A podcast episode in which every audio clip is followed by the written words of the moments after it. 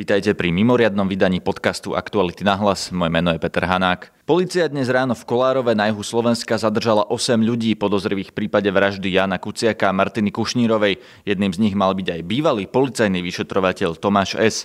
Právny zástupca rodín Jana Kuciaka Daniel Lipšic reagoval, že hoci vládne všeobecná skepsa voči našim bezpečnostným orgánom, do vyšetrovania tohto prípadu si aj vďaka verejnému tlaku nikto nedovolil zasahovať. Podľa neho na prípade pracovali skúsení vyšetrovatelia a aj erudovaní prokurátori. Daniela Lipšica oslovila kolegyňa Laura Keleová. Čo hovoríte vlastne na tú mm, nedôveru ľudí v políciu? Opravnené, neopravnené? Ako to komentujete? Mnohé politické špičky, viacerí oligarchovia, blízky tejto vláde, ale aj bývalé policajné špičky robili všetko preto, aby to nedôvera v policiu a bezpečnostné orgány proste bola. Čiže tá nedôvera je e, pochopiteľná.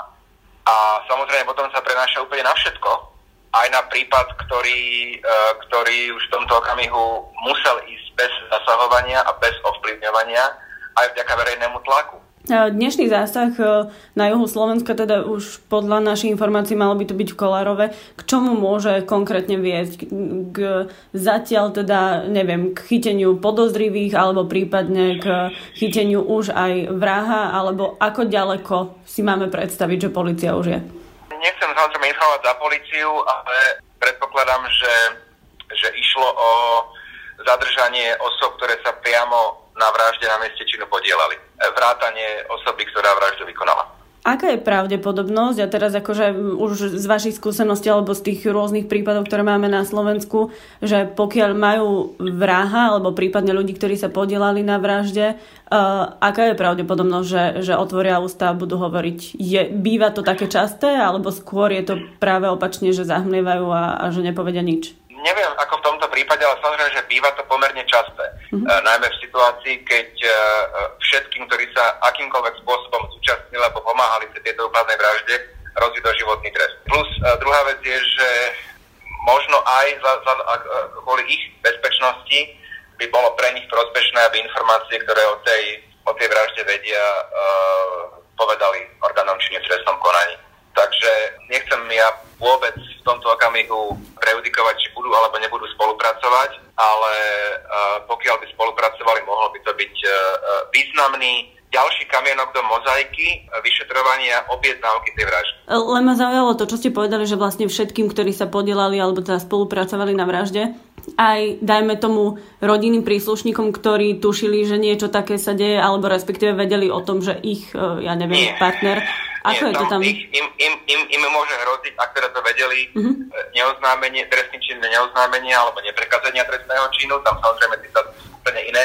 Uh-huh. Ale chcel som povedať, že kdokoľvek sa podielal formou nejaké pomoci, uh-huh. e, miestneho zisťovania na, e, na tomto prípade, tak e, ten môže byť trestne stíhaný za trestný čin e, pomoci k kladnej vražde. Veríte vy ešte ako advokát e, vlastne rodičov a, a príbuzných e, tomu, že sa nájde aj, aj objednávateľ?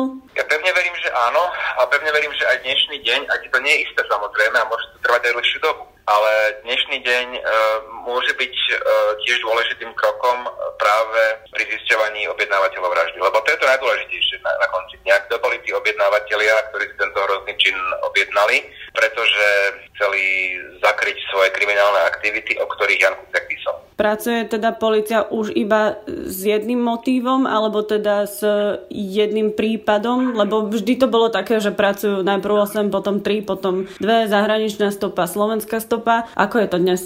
To nechcem verejne komentovať. Okay. Uh, budem sa držať toho, čo povedala prokuratúra naposledy, že, že v súčasnosti sú, sa javia ako najpravdepodobnejšie vo vzťahu k objednávateľom dve vyšetrovacie verzie.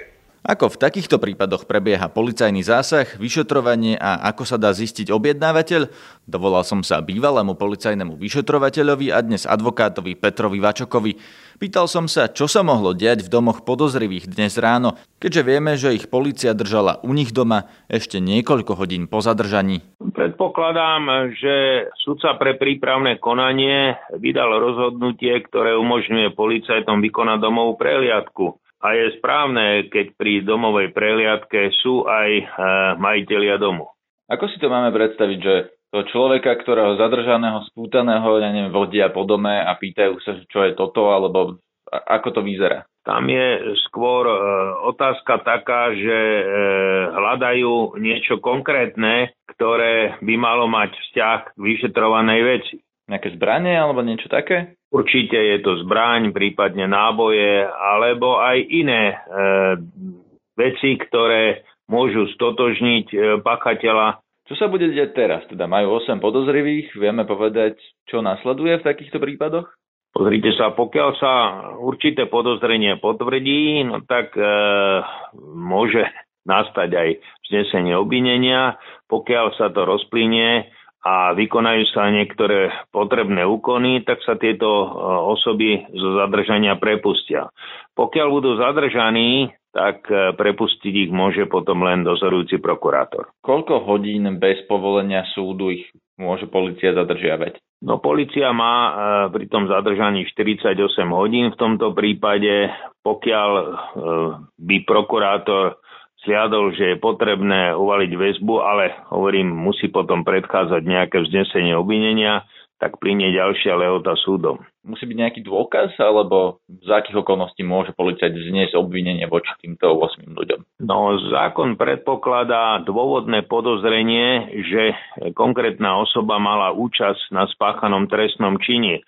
V podstate dôvodné podozrenie, hm, presne to nešpecifikuje ani zákon, myslím si, že sa to ani špecifikovať nedá, ani som sa nestretol s nejakou e, vyprecizovanou judikatúrou na túto tému, je to skôr na subjektívnom zvážení. To znamená, že ten e, orgán zodpovedný za prípravné konanie musí mať nejaké dôkazy v ruke, ktoré odôvodňujú podozrenie, že tá konkrétna osoba mala účasť na tomto trestnom čine. No a keby mali ísť do väzby, čo by muselo, aký je rozdiel tam? Čo by museli preukázať orgány činné v trestnom konaní, aby sa títo ľudia dostali do väzby, teda na dlhší čas.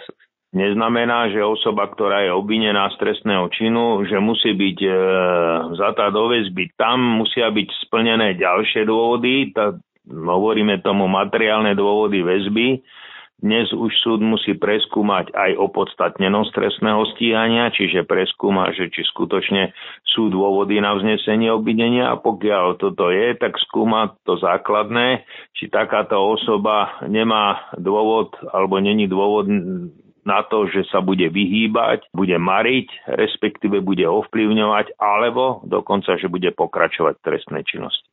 Hrozí týmto ľuďom do živote? Záleží od množstva okolností ak by sme sa mali baviť o páchateľoch, no tak e, isté, že vražda má viac stupňov. To znamená, e, či to bola lúpežná alebo z iného motívu, e, úkladná a tak ďalej. E, inými slovami, vo všeobecnosti, vo všeobecnosti treba povedať, že áno, za trestný čin vraždy je možné uložiť do živote, ale tam samozrejme musia byť splnené e, množstvo ďalších podmienok. Tam sú podmienky ako že nenapraviteľnosť páchateľa a podobne, ale to, kam smerujem je, že či, ak to teda bola vražda z takého motívu, aký sa popisuje, že novinárska činnosť Jana Kuciaka, to zrejme teda bola nájomná vražda, že či pri takýchto prípadoch je pravdepodobnejšie, že ten trest bude prísnejší. Áno, určite áno. To sú e, vždycky zvané e, kvalifikované skutkové podstaty, čiže dostáva ich to do ťažšej situácie ale treba zase na druhej e, strane povedať, že vždy pri ukladaní trestu súd prihliada aj na profil života pred spáchaním trestného činu. Takže ak to bola ich prvá vražda, tak dostanú menej? To som zase nepovedal, ale e, určite e, pokiaľ sa osoba dopúšťa trestného činu poprvýkrát, tak sa na to prihliada a vždy sa prihliada aj na to, aký bude vytvorený profil odborníkmi, sú to e, odvetvie psychológia, či dáva záruku výkon trestu, že takáto osoba môže byť napraviteľná. Pokiaľ ten záver odborný je taký, že tá náprava tu nie je možná, tak iste, že to zase to rozhodnutie súdu ovplyvní neprospech e, tej stíhanej osoby. Ako sa vyšetrujú takéto nájomné vraždy? Ak teda policia už má nejakých podozrivých, e, je to zvyčajne už potom ľahšie od nich získať informácie napríklad o objednávateľovi, alebo e, je normálne v iných prípadoch, že tí podozriví mlčia, že alebo má policia páky, ako od nich jednoducho nejakým spôsobom ich prinútiť k tomu, aby vypovedali o tom, kto je objednávateľ? To je veľmi hypotetické. Treba si však uvedomiť, že niekedy policia môže dospäť k záveru, že má teda aj dôkazy získa, že má vykonávateľov. To ešte neznamená, že bude mať dôkazy, kto si takúto e, vraždu, respektíve trestný čin objednal je vecou ďalších, e, ďalšieho dokazovania, či sa podarí policii zistiť e, objednávateľa alebo nie. Tu je možno aj jeden veľký problém, že aj samotní vykonávateľia nie vždy sú ochotní uh, vypovedať, kto si takýto trestný čin objednal, pretože sa dostávajú právne do zložitejšej a ťažšej situácie. Ale dobre, to je len vo všeobecnosti. Má policia alebo aj súdy, prokuratúra nejakú možnosť, ako ich motivovať, aby toho objednávateľa udali? Jednoducho, že by povedali, že ak ho udáte, dostanete nižší trest alebo niečo podobné? Určite áno. Dneska e, zákon umožňuje uzatvoriť tzv. dohodu o vine a treste a pokiaľ aj pachateľ trestného činu napomôže objasneniu e, prípadu napomôže e, zistiť ďalších pachateľov, aby som povedal ešte e, ťažších, hej, spoločensky e, nebezpečnejších, tak sa na to potom určite prihliada a pri tejto dohode sa môžu využiť ustanovenia o znížení základného trestu.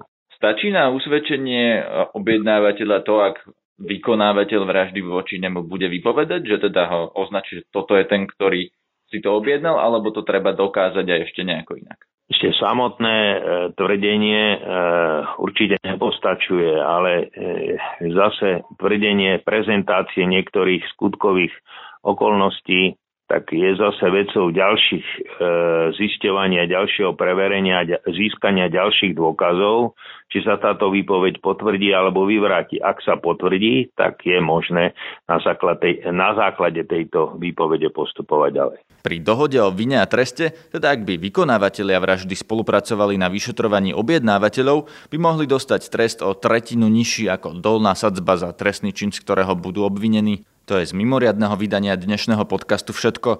Počúvajte aj riadne vydanie dnes večer. Hovoriť budeme o výročí Mnichovskej dohody. Na dnešnej relácii spolupracovali Jan Petrovič a Laura Keleová.